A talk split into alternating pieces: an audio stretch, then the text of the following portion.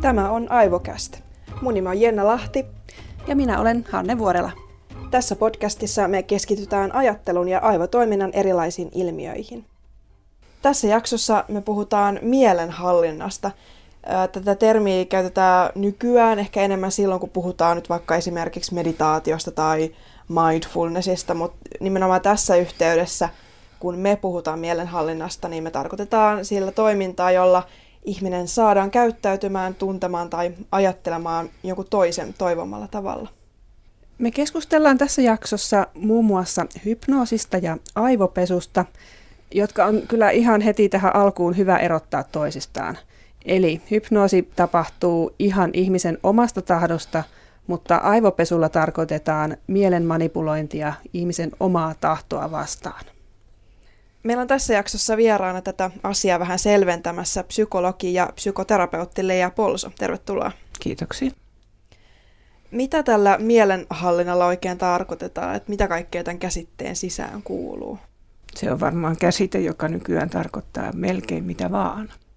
Et mielenhallinta on, niin kuin te sanoitte, että se voi olla toisten ihmisten manipulointia tai heihin vaikuttamista, mutta että nythän on kyllä tämmöinen itsensä hallitsemisen ja tehokkuuden aikakausi, niin tämmöinen oman mielenhallinnan harrastaminen ja siinä spesialistiksi tuleminen on myöskin hyvin ihannoitavaa nykyään. Minkä takia? Tehokkuus ja semmoinen itsensä hallitseva, pärjäävä ihminen on nykypäivänä tosi ihannoitua. Onko nämä käsitteet niin yksiselkoisia, että käytetäänkö me niitä oikein, kun me puhutaan mielenhallinnasta näissä yhteyksissä? Ne käsitteet on niin laajoja, että niitä voi käyttää, mutta tietysti on hyvä täsmentää ja olla tietoinen siitä, että se on epämääräinen se kenttä, millä siihen viitataan sillä käsitteellä. Aivan. Kuinka tätä mieltä voidaan sitten manipuloida, että mihin tämä mielen manipulointi perustuu? No se perustuu siihen, että me luontaisesti pyritään hallitsemaan ja vaikuttamaan sekä omaan mieleemme, sehän on itsehallintaa myöskin niin kuin hyvässä mielessä, ja sitten toisaalta me pyritään vaikuttamaan toinen toisiimme. Ja se pohjaan on sillä kauhean luontainen, että meidän käsitys elämästä ja maailmasta ja myöskin itsestämme, niin kuin se rakentuu suhteessa toisiin ihmisiin, jolloin tuota, noin, se avaa sen sen kentän ja tekee sen, että me ollaan niin kuin, ää, meillä on luontainen pyrkimys vaikuttaa toinen toisiimme ja tota, noin, halukin tehdä sillä jo pienet lapset pyrkii vähän hallitsemaan ja vaikuttamaan ympärillään olevien ihmisten mielentiloihin, vaikka nyt narraamalla tai ää, jotenkin hakemalla tietynlaisia reaktioita. Ja sitten toisaalta meillä on altius tulla vaikutetuiksi. Eli tämä on ihan tämmöistä ihmisen luontaista käytöstä. Se on luontaista käytöstä ja, ja tuota noin, tietysti sitä voidaan myöskin käyttää väärin. Tähän aiheeseen liittyy olennaisesti myös termi sukkestio. Leija, miten sä määrittelisit tämän? No sukkestiosta on virallinen määritelmä ja mä voin niin sen ihan tässä niin kuin referoida tällainen, että se on sukgestion antajan mikä tahansa verbaalinen tai ei-verbaalinen tai yksinkertainen tai monimutkainen kommunikaation muoto, jonka tarkoituksena on saada aikaan tietynlaisia kokemuksia tai saada ihminen toimi, toinen toimimaan tietyllä tavalla. Et mä nyt voin sanoa, että sukkestioita on niin kuin monenlaisia ja nekin on ihan pienestä pitäen. Siis jos me ajatellaan, että lapsi satuttaa itsensä ja sitten aikuinen puhaltaa, niin se on sukkestio siitä, se tilanne helpottaa. Aivan, että lapsi uskoo, että se aikuisen maaginen puhallus toimii. Niin, niinhän se toimii. Niin, kyllä. Sukkestiothan vaikuttaa. Näin on. Niin. Mutta me puhutaan tässä jaksossa myös hypnoosista. Hanne, uskot sä itse hypnoosiin? No, tämä on mun mielestä hirveän kiinnostava aihe. Mä en oikein osaa sanoa, että uskonko mä vai en, ja onko se edes uskon asia. Mm, nimenomaan. Mm. Meistä kumpikaan, minä tai Hanne, ei siis ole ikinä kokeiltu hypnotisointia. Tai meitä ei ole hypnotisoitu. Niin. No, kummipäin tahansa. Mm. Ö, mutta mitä Mitä ennakko-oletuksia sulla ehkä on, Hanne, hypnotisoinnista? No, mulla on varmaan päällimmäisenä päässä nämä tämmöiset, mitä on viihteessä ja tota, populaarikulttuurissa nämä, että joku tulee heiluttelemaan kelloa sun nenän eteen ja sitten se saa sut tekemään jännittäviä asioita. Mutta tämähän on varmaan se niinku yleisin stereotypia tästä aiheesta. Mulla on muistissa yksi TV-ohjelma, missä siinä joku tunnettu, en sitten tiedä hänen titteliään, oliko psykologi vai jonkunnäköinen terapeutti, siis amerikkalainen TV-ohjelma, hän siinä tota vapaaehtoisen sitten hypnotisoi. Ja sitten oli etukäteen kuvattu jotain klippejä jostain hauskoista tilanteista, mihin ne oli sitten joutunut, kun oli ollut hypnoosin vallassa. Ja sitten siellä näytettiin studioyleisölle niitä klippejä. Ja se ihminen oli edelleen niin kuin hypnoosissa siellä studiossa. Mulla vaan niin kuin hypnotisoinnista yleensäkin niin kuin tulee ensimmäisenä mieleen toi TV-ohjelma. Joo, ja näähän on ollut siis, ainakin mun lapsuudessa tämmöiset oli hyvin suosittuja, että näitä oli useitakin eri ohjelmia, missä tällaista suoritettiin. Että tämä on varmaan just se, mistä me se ehkä niin kuin yleensä ihmiset niin kuin tuntevat tämän ilmiön. Mutta Leija, mitä hypnoosilla voidaan mahdollisesti sit saavuttaa esimerkiksi terveydenhuollossa? No mä palaisin tähän teidän tuota, noin kokemukseen hypnoosista, että on hyvä selkeästi erottaa, että hypnoosia on aina, ainakin kolmen tyyppistä. Että on tämä lavahypnoosi, viihdehypnoosi, jossa tuota, noin, tarkoituksena on viihdyttää ja siinä niin kuin nämä ihmisen luontaiset ominaisuudet ja valmiudet niin kuin siirtyä hypnoositilaan niin valjastetaan viihdekäyttöön. Ja sitten on tuota, noin, tieteellisessä tutkimuksessa tehtävä hypnoosi, joka on hyvin tarkkaan säädeltyä, säädeltyä ja niin kuin tietyn protokollan mukaan etenevää. Ja sitten on kolmas hypnoosilaji, joka on hypnoosin käyttö terapian lisänä. Ja se on sitten hyvin luovaa ja hyvin ihmistä kunnioittavaa parhaimmillaan, kun se on ammattilaisen tekemää. Miten tämä hypnotisointi käytännössä tehdään? Mitä kaikkia vaiheita siihen liittyy? Riippuen nyt siitä, että jos puhutaan tästä viimeisestä. Joo. Joo. Niin tota, että se on tietysti osa terapiaa, että se ei ole yksittäinen temppu, joka tehdään, vaan se on osa terapiaa ja tota, noin, siinä on se terapiasuhde. Ja sitten löydetään joku kohde, joku syy, joku erityinen käyttötarkoitus, johon sitä hypnoosia käytetään. Et sillä pitää olla niin sanotusti fokus sillä hypnoosin käytöllä. Sitten keskustellaan siitä asiasta, tarkistetaan se, että hypnoosin käyttö on tälle ihmiselle sopiva ja turvallista. Keskustellaan hypnoosi-ilmiöstä ja sitten tehdään niin sanottu induktio, eli hypnoosiin siirtyminen ja sitten siellä hypnoosissa, hypnoositilassa, niin terapeuttista työskentelyä. Ja sitten tuota, noin, palataan niin sanottuun arkitajuntaan hallitusti. Mistä syistä ihmiselle ei voi tehdä sitten tätä hypnoosia? No jos sanotaan, että jos ihmisen psyykke ei ole riittävän vakaa ja toisaalta sitten joustava, että ei pysty käsittelemään niitä mahdollisia ilmiöitä, mitä hypnoosin aikana tulee esille. Et esimerkiksi jos on psykoositaustaa tai erittäin vaikeaa masennusta tai tuota noin vainoharhaisuutta, niin silloin ei voi käyttää hypnoosia. Me tuossa aiemmin mainittiinkin jo, että mulla ja Hannalla ei ole kokemusta hypnoosista, mutta meillä on yksi yhteinen tuttu, kenellä on. Meillä on semmoinen yhteinen kollega, joka oli saanut tupakan polton lopetettua hypnoositerapia avulla. Hän oli muutaman kerran käynyt. Tulokset oli ollut kyllä aika dramaattiset siinä mielessä, että hän oli kyllä pystynyt kahden kerran jälkeen, niin kuin hän ei ollut edes muistanut koko vanhaa tapaansa enää sen jälkeen. Ja tämä oli kyllä, hän ei itse oikein niin kuin osannut selittää, että mistä se johtuu, että mihin kohtaan hänessä vaikutettiin tällä. Ja tota, hän oli kyllä todella vaikuttunut siitä, että millaisia mahdollisuuksia tällä terapiamuodolla on. Ja hänelle ei tullut edes mitään vierotusoireita, niin. mikä mun mielestä kuulostaa jotenkin todella maagiselta jopa. Mm, että kyllä. on monta kymmentä vuotta polttanut putkeen kyllä. säännöllisesti.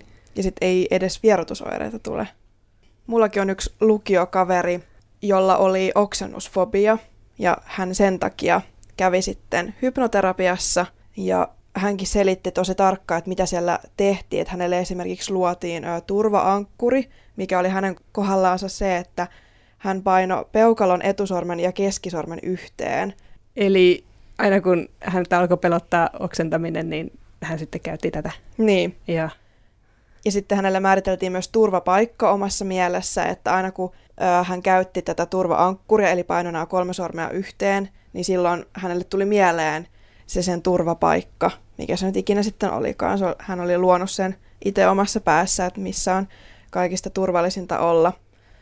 Se terapia toimi hänelle vasta noin kolmannella tai neljännellä kerralla. mutta silti toimi. Mm, kyllä, joo. Mm. Hän ei siis sitä pelosta ole ihan kokonaan päässyt eroon, mutta hän ei enää saa sellaisia kunnon paniikkikohtauksia, kun puhutaan oksennuksesta, että hän pystyy jo melko neutraalisti. Puhumaan asiasta. Niin, Niin. Että hypnoosissahan pystytään niin kuin niitä elämän kulun aikana syntyneitä kytkentöjä niin kuin muokkaamaan yllättävän tehokkaasti. Ja juurikin tämmöiset turvaankkurit tai altistamiset pelkojen kanssa, niin turvallista on niitä hypnoosissa käydä läpi. mun mielestä ne on ihan sika mielenkiintoisia, kun hän selitti myös, että hänellä oli pitkään ollut pelko punaisia vateja kohtaan. Ja hän, hän ei tiennyt yhtään, että mistä tämä pelko on tullut, niin kuin kukaan hänen Mm. vanhemmat eikä kukaan osannut selittää, että mistä tämä on oikeasti tullut.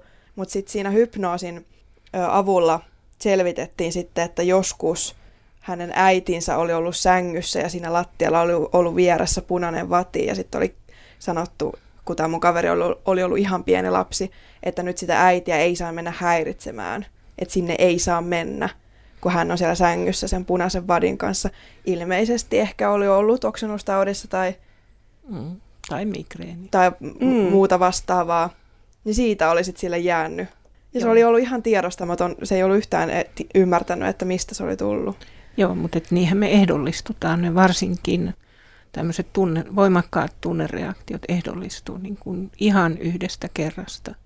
Ja niitä ei välttämättä sitten notera eikä muista, eikä kukaan ympärilläkään tajua, että mitä tapahtuu.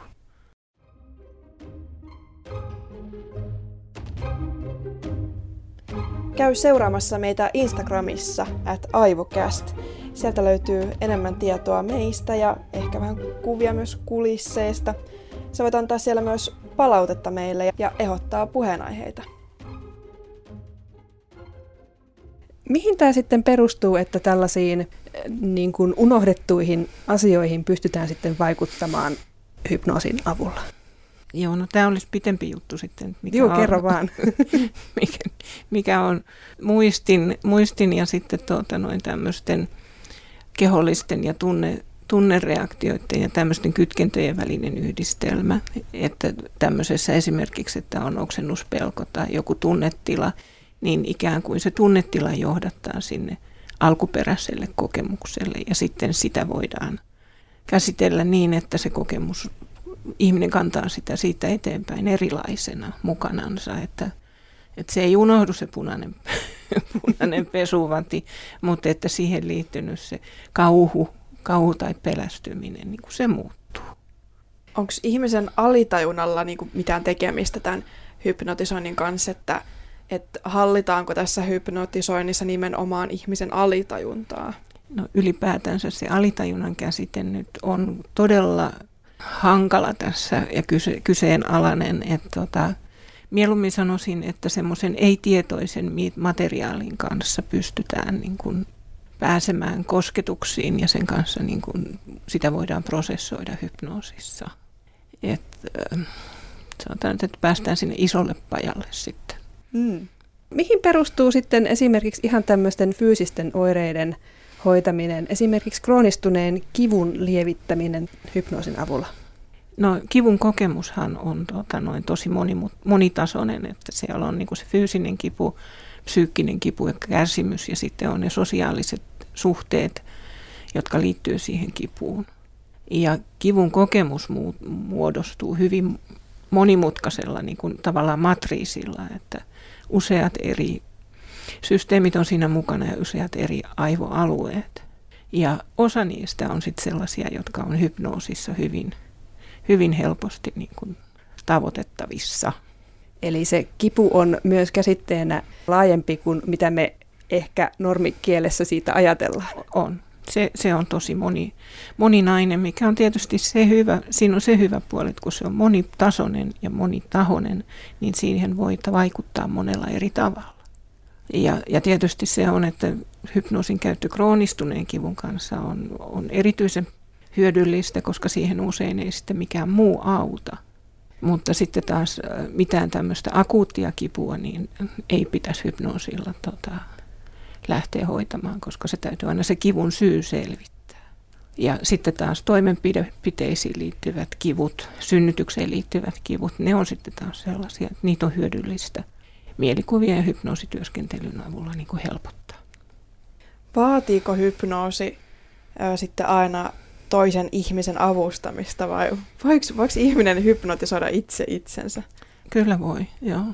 Mulla on itselläni tapana Hesan, Hesan junamatkoilla niin kuin usein vaivuttaa itseni hypnoosiin ja tuota, noin, aika kuluu kuin siivillä ja nykyään kun Tikkurilassa juna pysähtyy, niin silloin on hyvä tulla pois hypnoosista. Miten se, miten se sitten tapahtuu, kun sä itse itse vaivut siihen? Tota, siinä on omat tekniikkansa jotka sitten kannattaa vi- räätälöidä sellaisiksi, että itselle sopii. Siinä on sama mekanismi kuin yleensä hypnoosissa, että tota noin, huomio kohdennetaan kapea-alaisesti tiettyyn asiaan, keskitytään hengitykseen, luodaan tietyt mielikuvat ja, ja tota noin, sitten ollaan siellä hypnoositilassa. Et se, se on tavallaan aika simppeliä, kun sen harjoittelee. Tietysti terapeuttisessa työskentelyssä niin on kyllä hyvä, että on osaava ja tuota, noin laajemminkin asioita ja mielen ilmiöitä ymmärtävä kumppani siinä ottaa siinä hypnotisoinnin, hypnoosityöskentelyssä. Eli tämäkin on sellainen hyvin yksilöllinen asia, että kaikki hypnotisointikeinot ei välttämättä sovi kaikille. Joo, tai jotkut sopii erityisen hyvin jo, niin, joille, joillekin. Ja tietysti se, että kuinka, kuinka luontaista niin kuin tai kun tavallaan mielelläni sanoisin, että miten hyvä itsellä on tämä hypnotiso, hypnoosi, hypnoosiin liittyvä kyky, niin että jos on taitava siinä, niin saa tosi paljon aikaiseksi. Jotkut joutuu tekemään vähän enempi töitä. Jotkut voi nähdä hypnoosin tällaisena ehkä uskon asiana ja sellaisena, jonka tehoa ei ehkä lääketieteellisesti ole todistettu. Että onko hypnoosissa kyse tämmöisestä uskomisesta vai perustuuko sen teho tieteellisen näyttöön? Ja toi on hankalasti vastattava kysymys. Hypnoosin vaikuttavuudesta on tieteellistä näyttöä ihan selkeästi. Erityisesti kivun, kivun hoidossa ja tota noin ärtyvän paksun suolen hoidossa. Esimerkiksi elämäntapamuutoksissa ja, ja siis yllä, ahdistuksen ja masennuksen hoidossa, pelkojen hoidossa on niin kuin selkeästi näyttöä. Ja aivotutkimus, joka nykyään on edennyt tosi isoilla harppauksilla nopeasti, niin osoittaa myös sitä, tai antaa viitteitä siitä, että aivojen tasolla hypnoositilassa näkyy erityisiä muutoksia. Että se ei, vaikka hypnoosin hankaluus on se, että se on todella vaikea määritellä, sillä on vaikea antaa yksiselitteisiä kriteerejä, mutta että kuitenkin, kuitenkin niin kuin sekä vaikuttavuustutkimusta että sitten tähän aivotieteisiin liittyvää tutkimusta on, joka osoittaa, että hypnoosi on oikeasti olemassa. Tietysti hypnoosi ja uskomushoidot, niin tässä on se hankaluus, että uskomushoidoissa käytetään paljon sukkestioita ja hypnoosiin tai hypnoterapian kanssa niin kuin hyvin lähe samalta näyttäviä keinoja. Ja uskomushoitoja on ollut varmaan niin kauan kuin ihmisiä on ollut. Siellä on jo poppamiehet aikoinaan hyvin voimakkaita sukkestioita käyttäneet ja tällainen näin. Ja on, se hankaluus on tietysti esimerkiksi Suomessakin on se, että, että hypnoosin käytöstä ei ole lainsäädäntöä, joka säätelisi sitä, että kuka saa käyttää että kuka tahansa voi sanoa itsensä hypnoterapeutiksi ja tehdä sitä. Ja se on ihan arvoitus, että mitä siellä sitten tapahtuu. Ja joskus, joskus käy hyvin, joskus käy vähän huonommin. Eli raja uskomushoitoihin on epämääräinen toistaiseksi. Mutta toimiiko tämä hypnoosi vaan silloin, jos ihminen uskoo siihen sataprosenttisesti? Et... Ei tarvi uskoa. Okei. Okay. Joo, ei tarvi uskoa. Tämä on jännä, kun jotenkin on tullut monessa keskustelussa puheeksi, kun ollaan mietitty tätä jaksoa. Että jotenkin kaikilla on sell- joku sellainen yleinen mielipide, että siihen täytyy uskoa, jotta se toimii. Joo, ei, ei, ei tarvitse. Siis hypnoosiin liittyvät tavallaan niin kuin ne ilmiöt, niin ne on meissä niin luontaisia, että ei niihin tarvitse uskoa. Joo. Mm. Tietysti se on helpompaa se työskentely, jos ihminen niin kuin luottaa siihen ja on avoimin mielin siinä. Mm, eli tässä se luottamussuhdekin on tärkeä. Se on äärimmäisen mm. tärkeä, sen takia se on aina niin kuin osa terapiaa ja osa niin kuin laajempaa, laajempaa työskentelyä. Hypnoosin lisäksi mieltä voi hallita myös ehkä vähän kyseen, kyseenalaisilla keinoilla. Tällä voidaan puhua aivopesusta, jota erinäiset kultit ja lahkot on käyttäneet hyväksi jo vuosien ajan. Aivopesu on mielenhallinnan tällainen NS-alalaji, joka on pakottavien tekniikoiden soveltamista kohteen uskomusten tai käyttäytymisen muuttamiseksi. Uskonnollisten lahkojen mielenhallinnan keskeisimmistä tavoista on laadittu tällainen muistisääntö, jossa on kirjaimet suomennettuna TAKT, eli tunteiden, ajatusten, käyttäytymisen ja tiedonsaannin hallinta. Joo, aivopesustahan on paljon karmeitakin esimerkkejä näiden, just näiden lahkojen, lahkojen perusteella. Esimerkiksi joku johtaja on saanut aikaiseksi joukko itsemurhan manipuloimalla seuraajiensa mieltä, jos nyt näin voi yksinkertaisesti selittää asian. Mutta aivopesu perustuu myös osittain kognitiivisen dissonanssin teoriaan, jossa ihminen pyrkii välttämään ajatusten ja tekojen tämmöistä ristiriitaa. Eli kun ihmisen mieleen syötetään tiettyjä ajatuksia, niin luotetaan, että hän alkaa myös toimia näiden ajatusten mukaan, koska muuten se ristiriita on henkilölle liian suuri. Ja tämän teorian mukaan näin tämä aivopesu saadaan myös niin kuin konkretisoitua käytännön tasolle. Voiko Leija tällaista vastentahtoista manipulointia itse estää omalla ajattelulla vai onko meidän mieli niin altis tällaiselle, että me ei voida mitään? No ensimmäisenä tulee mieleen tota, noin psyko, psykologian, psykoanalyysin klassikon Freudin tämmöinen aforismi, että ihmisen on aina helpompi luulla tietävänsä kuin tietää luulevansa. Ja jos lähtökohta on se, että pitää mielensä avoimena sillä lailla, että tiedän luulevani, jolloin sun mieli on avoin myöskin vasta-argumenteille, niin silloin sä et ole niin altis sille yksi oikoselle vaikuttamiselle. Eli tiedostetaan se, että voidaan yrittää vaikuttaa. Tiedostetaan se, että me olemme vaikuttamiselle alttiita. Että se on meissä niin kuin sisäänrakennettuna. Miten on sitten mahdollista, että tällaisissa lahkoissa jotkut johtajat pystyy suuria ihmisjoukkoja manipuloimaan, saada uskomaan johonkin tiettyyn asiaan ja unohtamaan tavallaan näiden jäsenien entisen elämän ikään kuin. Miten tämä on niin kuin käytännössä mahdollista? Siis se lahkoon liittäminen tapahtuu asteittain. Ja tota noin, se etenee tietyllä tavalla, että saadaan kyseenalaistettua niin kuin ne tämänhetkisen elämän perusprinsiipit tai rakenteet tai ihmissuhteet ja tarjotaan vastausta kaikkiin elämän ongelmiin ja pikkuhiljaa otetaan niin kuin vaikuttava ja helpottava asema tietyn ihmisen elämässä ja sitten lähdetään niin kuin rajaamaan muita, muita ihmiskontakteja ja rajaamaan tiedonsaantia ja velvoittamaan ja syyllistämään ja, ja tota noin, se on vähän niin kuin sammakon keittoprosessi. Tiedätte sen, että... Siihen että lämpötilaan tottuu hiljat, hiljalleen. Niin, Joo. niin, ja se etenee, etenee vaiheittain. Et, et se, se on hyvä huomata, että se ei ole niin tämmöinen naps, että nyt pistetään niin kuin tehopesu päälle, vaan se on pikkuhiljaa.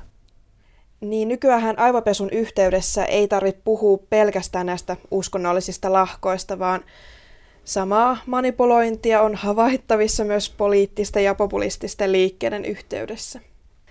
Valeuutiset, disinformaation levittäminen ja siihen uskominen sekä salaliittoteoriat on hyviä esimerkkejä, joiden avulla ihmiset saadaan uskomaan melkein mitä tahansa vetoamalla tunteisiin ja nykyisen elämän tyytymättömyyteen. Miten sitten voi itse hallita omaa mieltään ja voiko siitä olla jotain hyötyä? Miksi sitten esimerkiksi joku mindfulness on kannattavaa? Mindfulness on kannattavaa sillä että se auttaa periaatteessa varmaan niin kuin käytännössä toteuttamaan sen, että tietää luulevansa. Eli ei usko ajatuksiaan, jolloin ajatukset ei pääse niin laukalle – jolloin kun ajatukset ei pääse esimerkiksi semmoiselle katastrofilaukalle, jonka jokainen meistä tietää, kun josta herää ja joku ahistuva ajatus lähtee pyörimään mielessä, niin sehän lähtee laukalle. Niin mindfulness ja muut tämmöiset tekniikat, niin ne auttaa meitä suhtautumaan vähän sillä välinpitämättömämmin tai neutraalimmin meihin, meidän omiin ajatuksiin ja hakemaan niin kuin sitä rauhoittumista sitten, koska nehän on semmoisia luuppeja, että mieli lähtee laukalle, keho, kehossa viriää semmoisia paniikkireaktioita ja ne sitten niin kuin vahvistaa, sitten tulee semmoinen toinen toisiansa, sitten tulee kehä. Onko jotain muita tällaisia ihan konkreettisia keinoja tai tapoja, jolla voisi hallita omaa mieltään ja ajatuksiaan? Oletko itse kokenut jotain hyödylliseksi? Erilaiset hengitysharjoitukset on yllättävän hyviä ajatusten, ajatusten rauhoittamisesta. Itse asiassa kehon rauhoittamisesta, kun keho rauhoittuu, niin mieli rauhoittuu. Koska tuota, no, kun keho rauhoittuu, niin meillä niin kuin aivoissa tunneaivot rauhoittuu ja niin kuin meidän ylemmät, ylemmät aivo, tai kehittyneemmät aivojen alueet pääsee niin kuin ohjaamaan sitä toimintaa. Eli hengitysharjoitukset on hyviä myönteisiin ajatuksiin keskittyminen on ihan hyvä. Tämä on hyvä muistaa sitten seuraavan kerran, kun herää kello neljä aamuista miettimään turhia työasioita ja mm. elämän mielekkyyttä. Joo, siis perua, peri, periaatteessahan se on esimerkiksi se, että ajattelet, että nämä ajatukset on nyt vain ajatuksia, että ne on vähän niin kuin pilvet taivaalla, että ai tommonen menee ja tommonen menee. Mäkin olen itsekin jotenkin taipuvainen saa se katastrofiajatteluun. Että jos niin kuin, joku pieni ajatus ensin tulee ja sitten se liittyy johonkin toiseen, ja sitten niitä ajatuksia onkin yhtäkkiä sata siihen aiheeseen liittyen, ja sitten mä niin kuin, siis siihen tosi helposti menee halpaan, että ajattelee, että ne ajatukset on faktoja. Mm. Vaikka mm. siis niillähän ei ole mitään tekemistä faktojen kanssa, ne on niin kuin täysin erillisiä. Voi niillä jotain tekemistä olla, mutta että ne ei ole koko totuus ja ne ei, että ne on aina tulkintoja. Mm. Niin, ja sitten harvalle asialle pystyt tekemään kello neljä aamuyöstä yhtään mitään. Mm. Sepä se. Ja, ja tietysti se, että juuri sinä hetkenä, kun siinä aamuyöllä on, niin tota, on toisaalta ihan turvassa. Mm, kyllä. Että ne menneisyyden ajatukset, ne on siellä menneisyydessä. Tulevaisuuteen liittyvät ajatukset, ne on siellä jossakin, mutta nyt ei ole mitään ja tämän kun vielä muistaisi, niin sitten olisi ihan hyvä. Sen, sen takia ne turvaankkurit ja tämmöiset, ne on niin hyviä, koska ne toimii automaattisesti. Et sitä ei tarvitse tuolta otsarypyn kautta puristaa sitä semmoista rauhoittavaa ajatusta, vaan että saa siirrettyä sen oman tilansa sellaiseen rauhalliseen, turvalliseen olotilaan. Mielikuvat on erittäin vahvoja. Ihmisen mieli on mielenkiintoinen. Se on erittäin tehokas ja monipuolinen vaikuttaja meidän elämässä. Sen takia me tehdäänkin tätä podcastia. Ja se tietysti vaikuttaa sekä hyvään että huonoon. Niin, joo, niinpä. Kiitos vierailusta psykologi, psykoterapeutti Leija Polso. Tämä oli Aivokäst.